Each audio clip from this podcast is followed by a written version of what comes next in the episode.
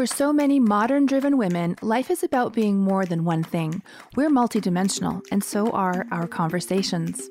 We carry multiple identities. We can be both mother and artist, both attorney and entrepreneur, both clinician and CEO, both humble and proud.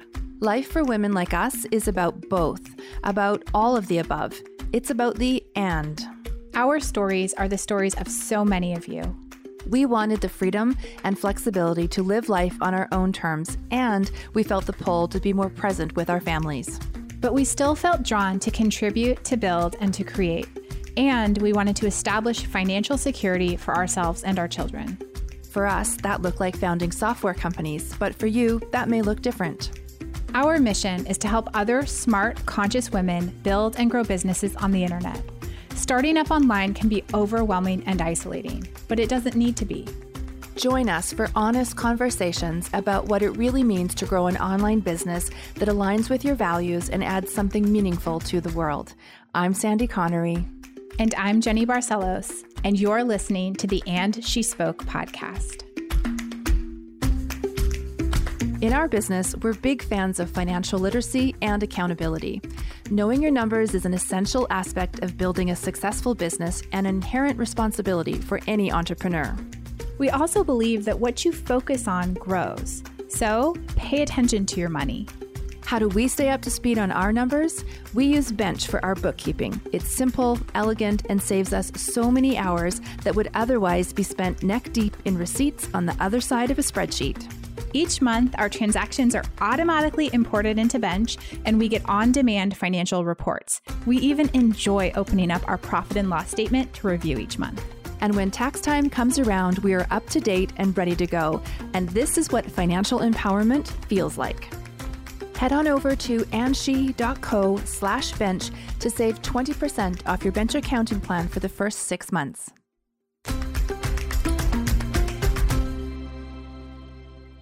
Welcome to the And She Spoke podcast.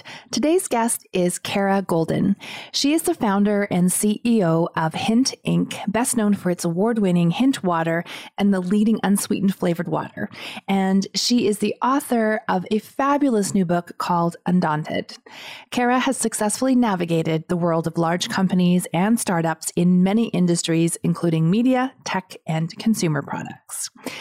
It's not often on this podcast that we speak with entrepreneurs who run non digital businesses, but we did so today when we spoke with Kara. As someone who has run a retail store with inventory, the last business I personally would want to start is one where shipping and logistics and physical products are involved. So I asked her why she chose to start Hint Water, and I think her answer will surprise you. Kara is an active speaker, writer, and hosts her own podcast called The Kara Goldin Show, where she interviews founders, entrepreneurs, and other disruptors across various industries. Enjoy our conversation with Kara Goldin. All right. Well, welcome, Kara, to the show. We are thrilled to have you. Thank you. Very excited to be here. Kara, are you drinking hint water? Of course. It's very easy to do it.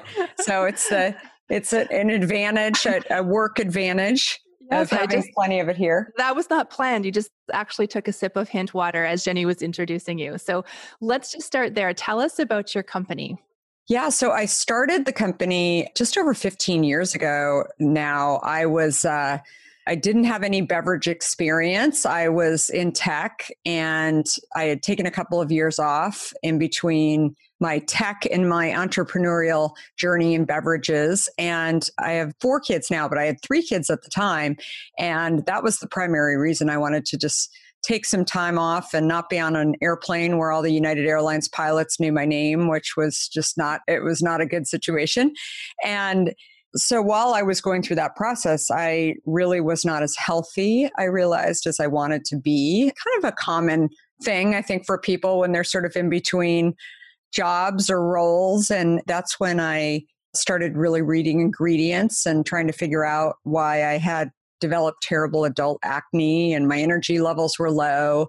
And I'd also gained a bunch of weight over the course of many years, but in particular, when I had kids, I would gain weight and then I couldn't lose the weight. And then finally, I thought, I'm going to go do it now. I'm going to work out. I'm going to, you know, make this all happen and it wasn't working and i was getting really frustrated looking at all these ingredients in my food but i was never really looking at the water that i was drinking because i wasn't drinking water i was drinking diet soda and that's when i gave up diet coke in particular and was just super shocked at what i saw because i always thought diet soda was actually healthy that there was this whole concept. Yeah, like low calories. At the time, it was 10 calories. They hadn't achieved zero calories yet in drinks.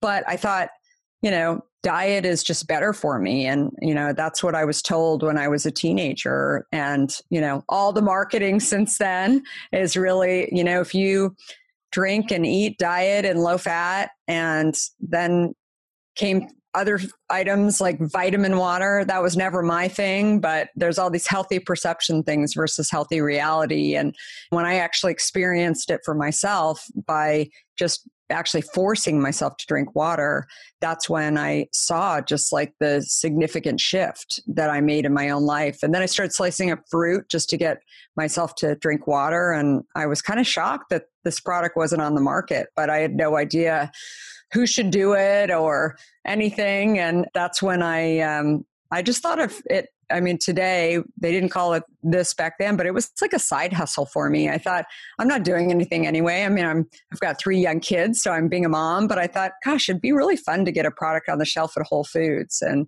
yeah, I don't think that. Like, this is what the question I have for you is like. I owned a retail, like a shoe store. I owned the New Balance Calgary. So I worked with New Balance and brought in like you know physical products are hard and the logistics and the oh my god. And so my mind would be like no product. Like what were you thinking that you're like like how do you go from like i think this should be on the shelves to actually figuring out how to build that business? Yeah you know it's funny because I think where my head was with this was actually not about creating a beverage company. It was really about changing health. And I felt sorry for the consumer because I just stumbled upon a way to actually change my health that I didn't realize prior to trying. And I was thinking for a year about how so many people are spending money on these like healthy perception products, on diets, all of these things that are just really, you know, they're just maybe false, maybe hard, maybe really expensive. And I think for me, I thought that the actual physical product was the vehicle, right? Like that was just to the bigger goal. So even today, when people say, What's it like running a beverage company? I mean, for me, it's about how many lives have I actually enabled to get healthy. And I mean, a longer story, but I think from day one, we had an email on the bottle and still have an email on the bottle. And consumers were reaching out to us after trying it at our local Whole Foods. And, you know, they didn't know me. They were, you know, visiting from another state and picking up the bottle. And they're like, this is exactly what I was looking for. I never liked water. And it was just like me. And then that expanded into, gosh, you're helping me control my type 2 diabetes. You're helping me drink more water. You're helping me get through chemotherapy treatments that force me to taste metallic stuff in my mouth. Like I thought, wow, just like through the right tasting product, we can actually change that and really help people. So that was really for me I don't know, maybe different than like any other category or any, you know, any product out there. I think for me, it was really about the service of health and like how can you actually help people. It's interesting. My husband joined me early on when I had this idea and I was just so energized by it. And I had sort of decided to put my tech you know experience and aspirations to go and interview i had sort of put him on hold while i was really working on this idea and you know he didn't think it was like such a smart idea. I knew i was pretty marketable in the tech industry. And so he was like wait you're going to start a beverage company. You have you know three kids under four. And i'm like well i'm actually pregnant with our fourth so i'm gonna have four and i'm starting this company.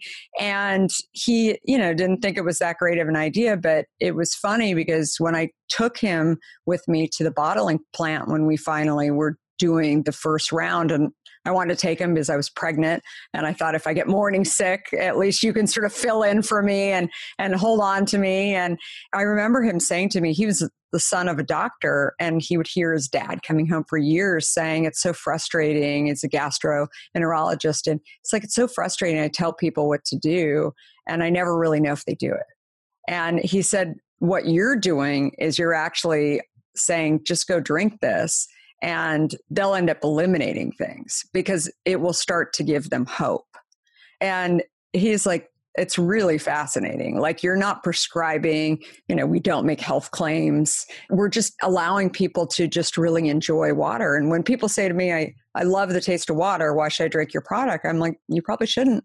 I mean, that's not who we're after, right? We're after people because obviously these are big businesses like the diet soda industry and the, you know, enhanced water industry led by vitamin water. I mean, they're huge businesses that are tricking consumers into believing that they're healthier than they are. So so I love that you were fueled by this why of helping and changing people's health in the way that they thought about their beverage. But at some point, you must have just gone, oh my God, what have I done? Like, when did that whole, like, I've created this thing and we know you just wrote a book, so we want to talk about yeah. that in a second. But like, when did that doubt come? Like, or that, like, what was the mindset that you had to like really start to adopt this? Like, I am now an entrepreneur. Yeah, I think I had a lot of courage in the beginning, thinking like, okay, I can just, I'll just go get a product on the shelf at Whole Foods. How hard can it be? Easy. And then it's super easy, right? And then suddenly, you know, you start telling people what you're doing or you start asking a lot of questions and then you realize, wow, there's a lot of products, right? Like around the store and it all starts to sink in a little bit. And so the title of the book is Undaunted Overcoming Doubts and Doubters. And something that I felt is that you're, I think that the best entrepreneurs and maybe even the best people who want to be entrepreneurs or sort of you know think maybe I should go start a company. They have these doubts that maybe they're they should go do it for like a minute and then they run into people along the way who say well that's going to be hard or whatever. And so this wall just continues to get built up and then they either figure out how to get around the wall they don't listen or they just stop right? And but there's this misconception that successful entrepreneurs never had doubts, never had doubters, never had fears or failures along the way. And when I've been out public speaking over the last few years about how I built my company, being a female entrepreneur, et cetera, I would run into these people who, you know, had this idea about me now the largest non-alcoholic beverage in the US that doesn't have a relationship with Coke, Pepsi, or Dr. Pepper Snapple. They would say, like, oh, I have kids at home. I can't. I'm like, I had four. Like, I mean, it's possible. Did I go slower? Probably. Like, I took my time to do it. Like, anything's possible if you really want to go do it. So, again, I think that just by really sharing my stories and figuring out other ways to actually get over these doubts because I like I said, you're the doubts are one thing, but then the doubters are even worse and they'll always be there. They're still there today. I mean, and for me, and I think it's just you just have to focus on how do you ultimately move forward? And something I mentioned earlier on, the customer, it's great when you actually have customers because like the doubt is really hard until you have those customers. And obviously, you've done retail, like you know, like, I mean, once that actually happens, then you can go back to those customers. I don't know that I could ever do a company that didn't have customers. That was just, I don't know what that is in a business. If it's just a, it's a B2B where you just didn't have contact with the customer, I think I would go crazy because anytime I've had doubts, that just really being able to go back to the consumer is, is really where I've gained strength and energy. So I just wanted to ask the way you speak about the vision for your company is really in line with what we do also, which is we see our business as a vehicle for social change. And I think this is a really common phenomenon for female founders in particular. And I just wonder have you noticed that that phenomenon has evolved over the last 15 years in your own entrepreneurial journey? Or what role do you see kind of social change playing in business in 2020? Yeah, I think it's continued to expand. I mean, look, I think uh, the more information we have about things, I think that that is always integrated into our life, right? And our business. And so I believe that, look, I didn't start this company to really want to lift people up, right? Lift women, female entrepreneurs up on my shoulders. But obviously, I feel the need to do that, right? And people are like, have you always wanted to do that? And I'm, I'm like, I don't know. Like, I guess so. But I think when I felt like I was in a position where I actually could, right? Or I'm working on a huge initiative right now in Washington around clean water. And when I showed up in Washington about 18 months ago and ended up meeting with a congresswoman, Congresswoman Jackie Speier from the Bay Area, she's like, How do you know about water? And I said, I do water. Like, this is what I do all day long. I look at quality reports. I've got eight plants across the country. They're all different starting with you know the raw part of it but then you know how we end up processing the water in each of these plants. And i've just learned a lot that if we don't actually process that product i think what exactly will end up happening to consumers that end up getting that water. I mean it's just crazy.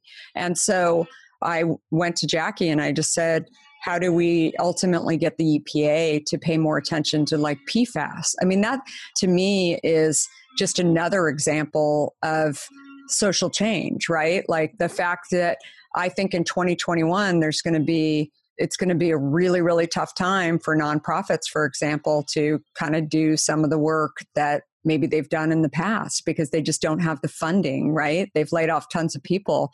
So i feel like that's just another example of you know social change and leadership kind of stepping up and saying like if you see something then ultimately change it so i think that that's a huge initiative but i really think it comes with i don't know I, I think it comes with time and with more information and also just thinking in a way that i definitely think like what else can we be doing is really really important. So i want to get to your book because i first of all love the title. How long i just like tell me why did you need to write this? Yeah so i you know call myself an accidental entrepreneur. I also call myself an accidental author because i didn't know i was writing a book. It was never on a bucket list. And basically four years ago i started journaling and on all my travels on all my flights. And through that process about a year and a half ago i started to feel like there were a lot of nuggets in my notes in my journal some of them stories i would share when i was speaking but i felt like i could actually help a lot more people if i got a book out there. And i wasn't even calling it a book. I was saying maybe i should just bind this and just give it to people and like then it'll you know really be helpful to people. And i'd start to write even i write a lot on lots of different publications, but also mostly on LinkedIn. And people were like, that's exactly what I needed to hear. And so I thought if I can put this together, and I guess it's called like publish it, like I had no idea what I was doing. And if I knew a couple of authors and one in particular connected me with an agent and then i still remember she was laughing at me after we got it into sort of a format because again i didn't do it the traditional way of putting an outline together and i had 600 pages in a journal that i was saying okay i got to cut it down and with different stories. And so i had said to her can we just set up like a day in New York and just talked to a couple of publishers and she said, "Oh, you have to have it in a certain way." And so I said, "Well, I don't know. Entrepreneurs, we never do anything like the traditional way. We don't know what the rules are. We just, so she finally went along with me, and Harper Leadership totally got my book and they published it. And it was always going to be published in October of this past year. Nobody knew that it was a going to be a pandemic, obviously, that had happened in, but it was always, uh, it stayed on time. And I mean, honestly, I, I would have written the book sooner if I would have known what the response would have been because I was really correct what I felt a year and a half ago that people are just hearing stories, or just by hearing other people's stories, I really believe you get joy, you get energy just by really like positioning that story into your own life, which I think is so important. So I don't know if you're familiar with YPO, Young Presidents Organization, but it's interesting. I joined YPO about 10 years ago, and I was just sharing this story with an entrepreneur this morning that I learned you not only join, but then you have forums. So you get together with other leaders in your community and typically like five or six people. And you're actually taught that you cannot, in this small group, solve somebody's problems. You can't actually say one, two, three, this is what you should go do. If somebody says, Oh, I can't seem to raise money for my business, you can't say, Oh, go talk to Joe over at Silicon Valley Bank or whatever. You have to actually say, I remember this situation, and you do it through storytelling.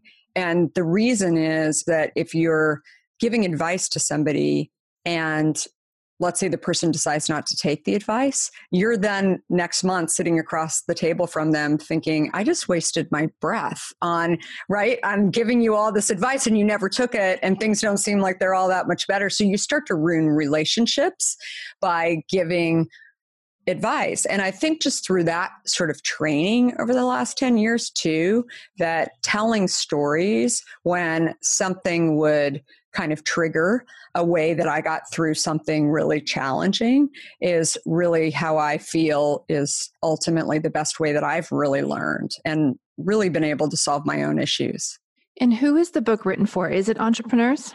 So initially, I thought it would be really helpful to not just entrepreneurs, but maybe college students that thought, like, maybe I want to go be an entrepreneur. I also kind of wanted to set the record straight around, you know, the sexiness of being an entrepreneur that I've shared with many people that it's hard work, right? It's not, it's, you can make typically way more money, especially initially, than being an entrepreneur. So you got to really, first, you have to have an idea, but you also have to be able to do a lot of things like build a team and really know that it's not a straight line or a you know it's a windy road however you want to view it. And i think that anyone can benefit from that right? You can have investors. It's now been picked up by wharton and i believe it's going to be used in a class uh, UC Berkeley as well as Yale. And so there's a lot of people who are looking at it right now to as gosh is this what entrepreneurs are? Are we actually training them properly to kind i think that the key thing in most entrepreneurs that i've met have been they're all creative. They love solving problems. And we just don't really teach that right? We teach instead in most of our universities this idea that you do good here and then you become a manager and then maybe you become the CEO of a company, maybe you go public. And it's just for me, like that path, I tried it and I got super far and I was not really all that excited about managing 200 people and telling them yes or no and i frankly i think that there's a lot of people in that situation too who are trying to figure out what they can do, but they feel like they're too old or they don't have any experience in an industry. I mean, I started this company when I was in my mid 30s. And so I always share with people too, it wasn't popular going, especially in Silicon Valley, moving from tech to beverage. Like people were like, you know did you lose your mind? What are you doing? And but there's so many similarities in how we set up beverage where even as a recruiting benefit we've been able to recruit a lot of people from tech who just were in tech because it was kind of the thing to do and they were on this hamster wheel but they didn't have any passion for it. And they really wanted to do something different and then they found him. So i think there are obviously female entrepreneurs, but I've had plenty of men who have said to me, like, this is amazing. Guy Kawasaki, who had a pre read for my book, I asked him that when I was on his podcast. I said, Do you think that this book is just for female entrepreneurs? And he said, I don't even know why you would ask me that question. Like, that's just the straight, like, I'm not a female. So why would you? And I loved this book. And anyway, I thought it was very funny. I think a lot of people see an entrepreneur like, oh, look at her running Hint Water. She would not have any doubt. Like, look at all her success. And I think we often, our attention is drawn to people once they've, you know, achieved a certain level of success. And I think people think, you know, she's different than I am. She's, you know has skill sets or is you know more resilient or more driven or more ambitious or knows things that i don't know that i could never do that. So just the title of your book the doubts and doubters i think is really clever because it says wait we all have our own doubts. Can you maybe talk a little bit about the doubts that you experienced throughout the years? And probably still have right yeah, I think it really started with really living in a world where everybody kind of decides, for example, like I had too many children in order to go start a new career.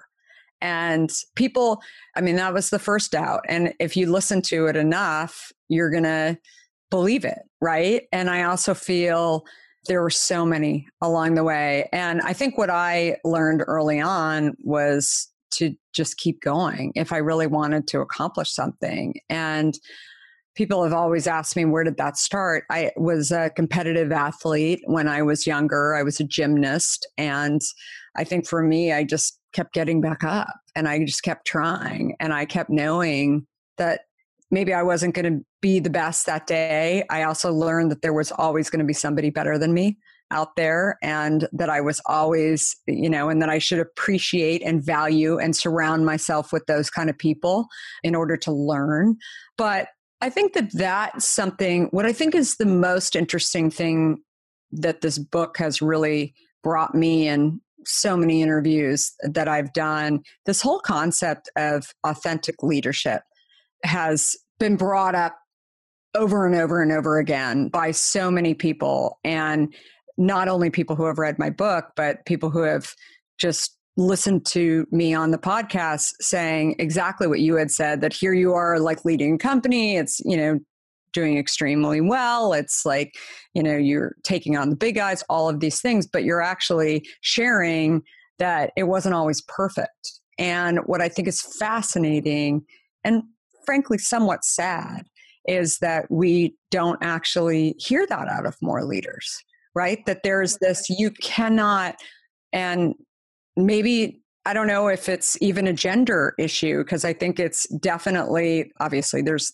less female CEOs out there in the world, but it's like they can't actually say that some things are really, really hard, right? Especially while they're in the job. So, what's also fascinating about this book is that I'm still the CEO of the company, and there aren't very many CEOs who write books. Like typically, especially women, they write after when something really bad happened, right? And to sort of tell their share their side of the story. So that's the other thing that's happening in this book that I'm talking about. I'm constantly learning and I'm constantly trying to be better. And even managing during the pandemic, there's you know, pieces of this book in there too, where I said to my team flat out, I've never managed in a pandemic. I'll tell you what I'm going to do.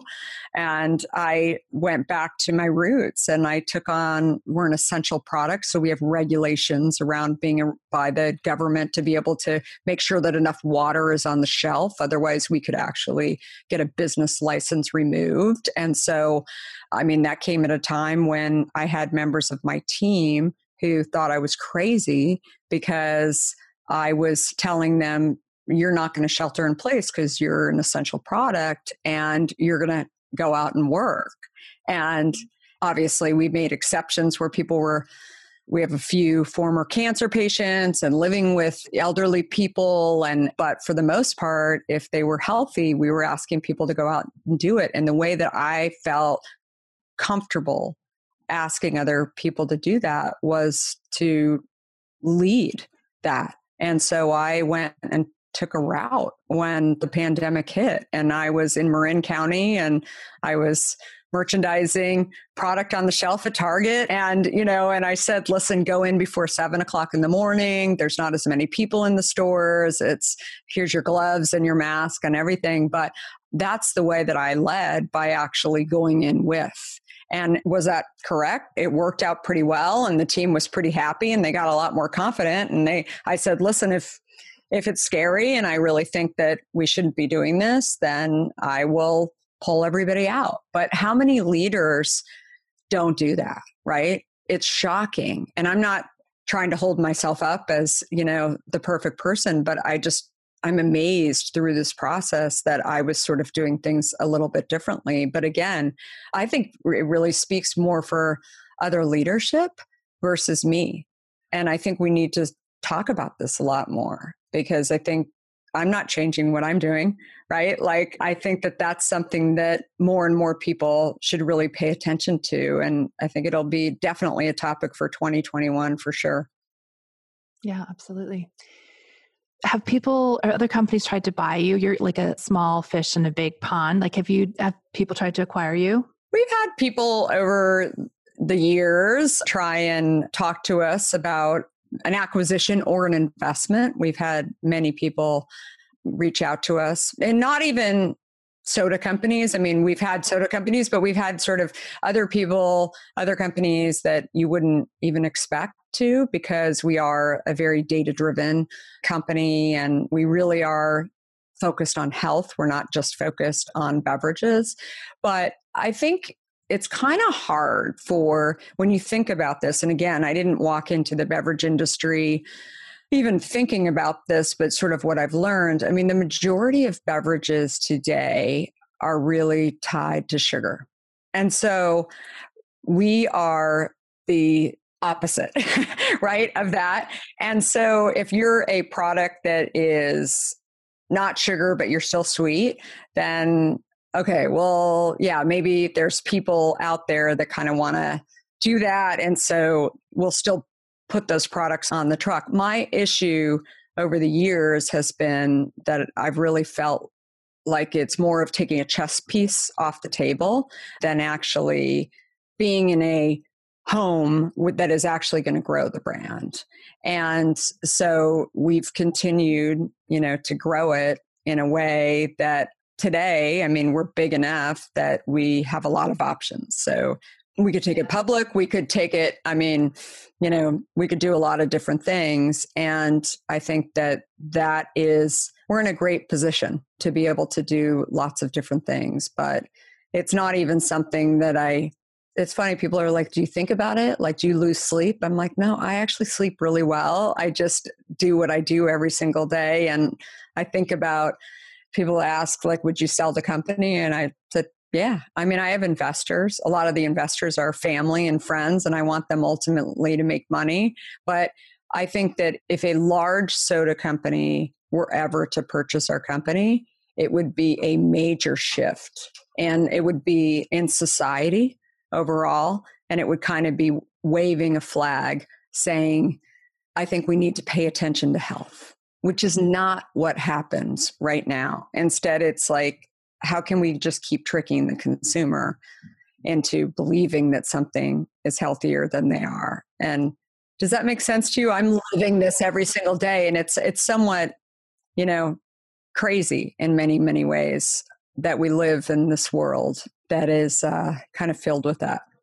It's so interesting because I feel like we live and work in such a bubble. I mean, we're squarely in the wellness industry and I live on a remote island. Yeah. And, you know, I don't experience that world that you're describing, although I remember it and I come in contact when I visit the mainland. And it's just, it's just shocking to me that in this, you know, in this day and age that that's still the state of our food system. I mean, it's that's a whole other conversation. And I get that that's what you're working to combat, but it's given how much science there is around what's healthy and what isn't, it's shocking to me that we're in a situation where, you know, unhealthy food and drinks are playing such a big role and that there's still such a demand for that. Well, what's really shocking to me, I bet my former college roommate works at the Center for Disease Control. And I remember when I was starting Hint, she was on initially when she went to work for the CDC, she was working on poison control. And then she went over to this new segment that was called type 2 diabetes. And there was about 2% of the population 16 years ago that had type 2 diabetes or prediabetes. And today in in the US alone, it's 40 to 45% of the population has type 2 diabetes or prediabetes. And so the research is there that actually says that these people who are getting you know type 2 diabetes obviously you guys know but just for the listeners it's you know different than type 1 you're not born with it. They used to say that children didn't get it and that's totally incorrect now. And so what's fascinating to me is that most of those people are claiming to eat and drink low fat and diet. And it's almost like it runs on this parallel path to you know the sugar and the diet sweetener industry and they just don't talk to each other. They just they know that they exist but i think so i mean there's so much that goes into it and especially you know even in the us this is a whole other topic but people will will ask me like why aren't you in more hospitals? Like why aren't you on the hospital trays where you're trying to get consumers healthy? And there are a number of hospitals that have deals with Coke and Pepsi. And I've talked to doctors about this, and it's just crazy. And what's even worse, I had a doctor reach out to me, an endocrinologist, a few years ago, who was telling me about a study. She'd heard me speak on, on exactly what I was talking to you about. And she reached out to me and she said, There's I'm doing this study and I'm looking to fund it on basically the fact of stevia and these diet sweeteners on type 2 diabetes. And I really love to get you involved in it in some way. So she is with a pretty well known hospital. And she went because she is on staff with the hospital, she went back to the hospital, which is what she has to do in order to get her studies funded. It was fascinating to her and to me that she didn't actually have a choice of who would fund her study. She had a list of these people that worked with the hospital, including the soda companies and the sugar industry and pharmaceutical companies that make drugs for type 2 diabetes and type 1 diabetes. And so it gets worse. So once those results, you do the clinical trial, and once those results are complete, whoever funds your study actually is under the FDA rules is allowed to determine whether or not they release the studies. So if you look at clinical trials in the US, there's a lot of clinical trials that were done on this topic and on other topics that are inconclusive because the funder of the study didn't want that information out there. And so that's a whole other thing that is like a passion project for me that I didn't walk into the hint, you know, being an entrepreneur and getting into this business 15 years ago, knowing that I'd stumble upon it. But I'm like, get out of here. Like that is so crazy. And then I'll run into other doctors who seem to care about health that are on staff and I'll talk to them about it. And I mean, I'm telling you, I've heard it from UCSF, Cleveland Clinic. I mean, it's just, it is shocking.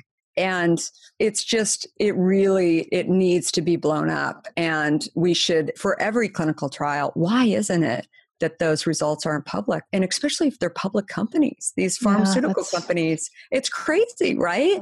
I mean, and so these doctors I've talked to have said, we're just not going to do the study, or they'll do it after they leave those hospitals. Mm. I mean, it's otherwise, what's the point? Yeah. What's the point? So, yeah. It's despicable. Well, I would just say to all of our listeners, I mean, this is the gift of entrepreneurship, right? Is that you, if you're committed to solving problems and being creative, the more you show up in the world and do your work, the more opportunity you have to solve new problems. And I, I think that that's really the, to me, that's the most beautiful part of being an entrepreneur. I totally agree. And, you know, people ask how I spend my days. I'm like, oh gosh, like it's just, you know, it really just depends. And I think that, you know, also having a great team is it's so critical and so important and being able to, you know, continue to support them even during crazy times as we've all had in 2020. But I think that there's so many things every single day that are really important. And I feel this this link, frankly, to the customer and everything that I just shared with you in the last 10 minutes, I feel a responsibility to be able to, you know, this is stuff that a lot of people don't know about. And again, it's not about a political party, it's about health, right? Like, why are we allowing this to go on? Yeah, that's so. I love the idea of that you start a business and you just have really no idea, like Jenny was just saying, like where it's going to lead, like what your focus mm-hmm. is going to be. And you just go down like these new areas that you have no idea about. So, no idea. Super interesting. All right. Do you want to wrap it up, Jenny? You want to lead her into Joy and Hustle? Yes. So, Kara, we end every episode asking our guests to share something that's bringing them joy in their life right now and a tool that can help our listeners hustle in their careers or businesses. So, joy, I would have to say, my two Labradors. So, I, over the last few uh, years I've been on a crazy travel schedule and while I haven't been traveling I've gotten to spend a lot more time with with them and I've always been a huge fan of having animals but I've uh, really really appreciated it and how smart the two are and how caring they are about each other. So it's kind of opened my eyes. I've gotten a lot of joy out of it this year for sure. And hustle I would say so many people that I meet that are, I get this question like, how do you find a mentor? And I always uh, share with people that you don't actually have to have a specific person. You can today listen to podcasts, you can read, and that's ultimately, those are all tools, right? To actually make you stronger and help you find your way. So I would say, that in addition to being an author, I've always been a big reader and I'm constantly reading and every day I'm discovering new readers. That's I would say that that's my biggest frustration about reading is that it never ends. Right? There's always something like you can never complete it. It's mm-hmm. you go on you go in a bookstore, you go on Amazon and you're like, "Oh no, there's another one I need to read." And it's just it's never ending. So that's what our listeners are saying about your book right now. It's like, oh, I gotta go and buy another book. But I know exactly. But it's always once you actually open it up, especially if it's a good book, it definitely you're happy you did. But it's, it's it. yeah, it's worth it. So your book is out now, right? Yeah, my book is out now and it's on Audible, it's on Amazon and bookstores everywhere, Barnes and Noble, and it's called Undaunted Overcoming Doubts and Doubters. And it is or I should say, I'm on social at Kara Goldin with an I, and I would love to hear from you. So yeah, definitely your podcast. Oh, and my podcast too. My podcast is called The Kara Goldin Show, and I interview CEOs and founders, typically founders and CEOs, but sometimes I'll interview some cool CEOs along the way that are doing fun stuff and sometimes authors as well that I think are really doing stuff that's important, but really people who are changing the scene and who are authentic too. I think that that's the key thing that more and more people are sharing with me that this podcast is giving them new love for so many brands because they're hearing from the leaders on how life is not always easy and it can be really challenging but i think doing what you're passionate about is the is really the driver. Thank you kara. Such a great conversation. I appreciate you spending the time with us today. Yeah thanks so much everyone. Bye-bye. Bye. Ready to go from, I really want to build an online business but don't know where to start, to, wow, I've just sold my first digital product. That's exactly what we're going to help you do during our free Become an Online Teacher course.